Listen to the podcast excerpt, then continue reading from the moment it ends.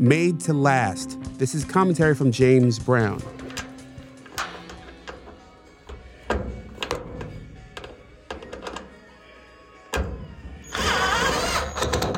That's the sound of me lying on the floor of my dining room.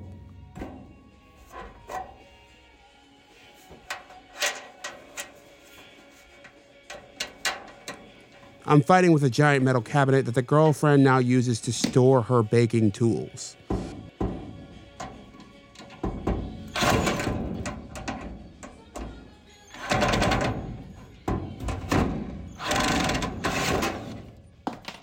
We have two of them, but we only paid for one of them. The first one was defective. We asked for a replacement part. Instead, they sent us a whole new cabinet. And the company said, keep the old one. According to Reuters, this is happening more. Americans are expected to return more than $170 billion of goods this year, and nearly 60% of retailers have returnless or keep it policies for products whose returns cost more than their value. And according to one of my favorite Substacks, Demography Unplugged, returns have increased due to online shopping. Customers often change their minds when they see their items in person. And honestly, who hasn't done that? I've done that. The average return costs retailers about $30.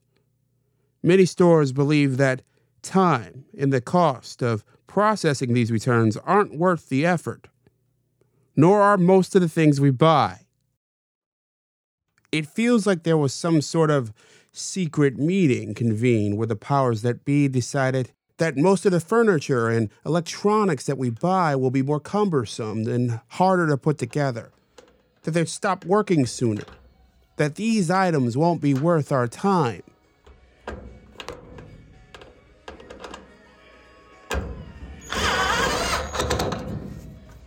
I hope this cabinet proves me wrong. What do you think? Tell me in the comments at jamesbrowntv.substack.com or email me at jamesbrowntv at gmail.com. And you can always leave me a message at 585 484 0339. On that note, I'm James Brown, and as always, be well.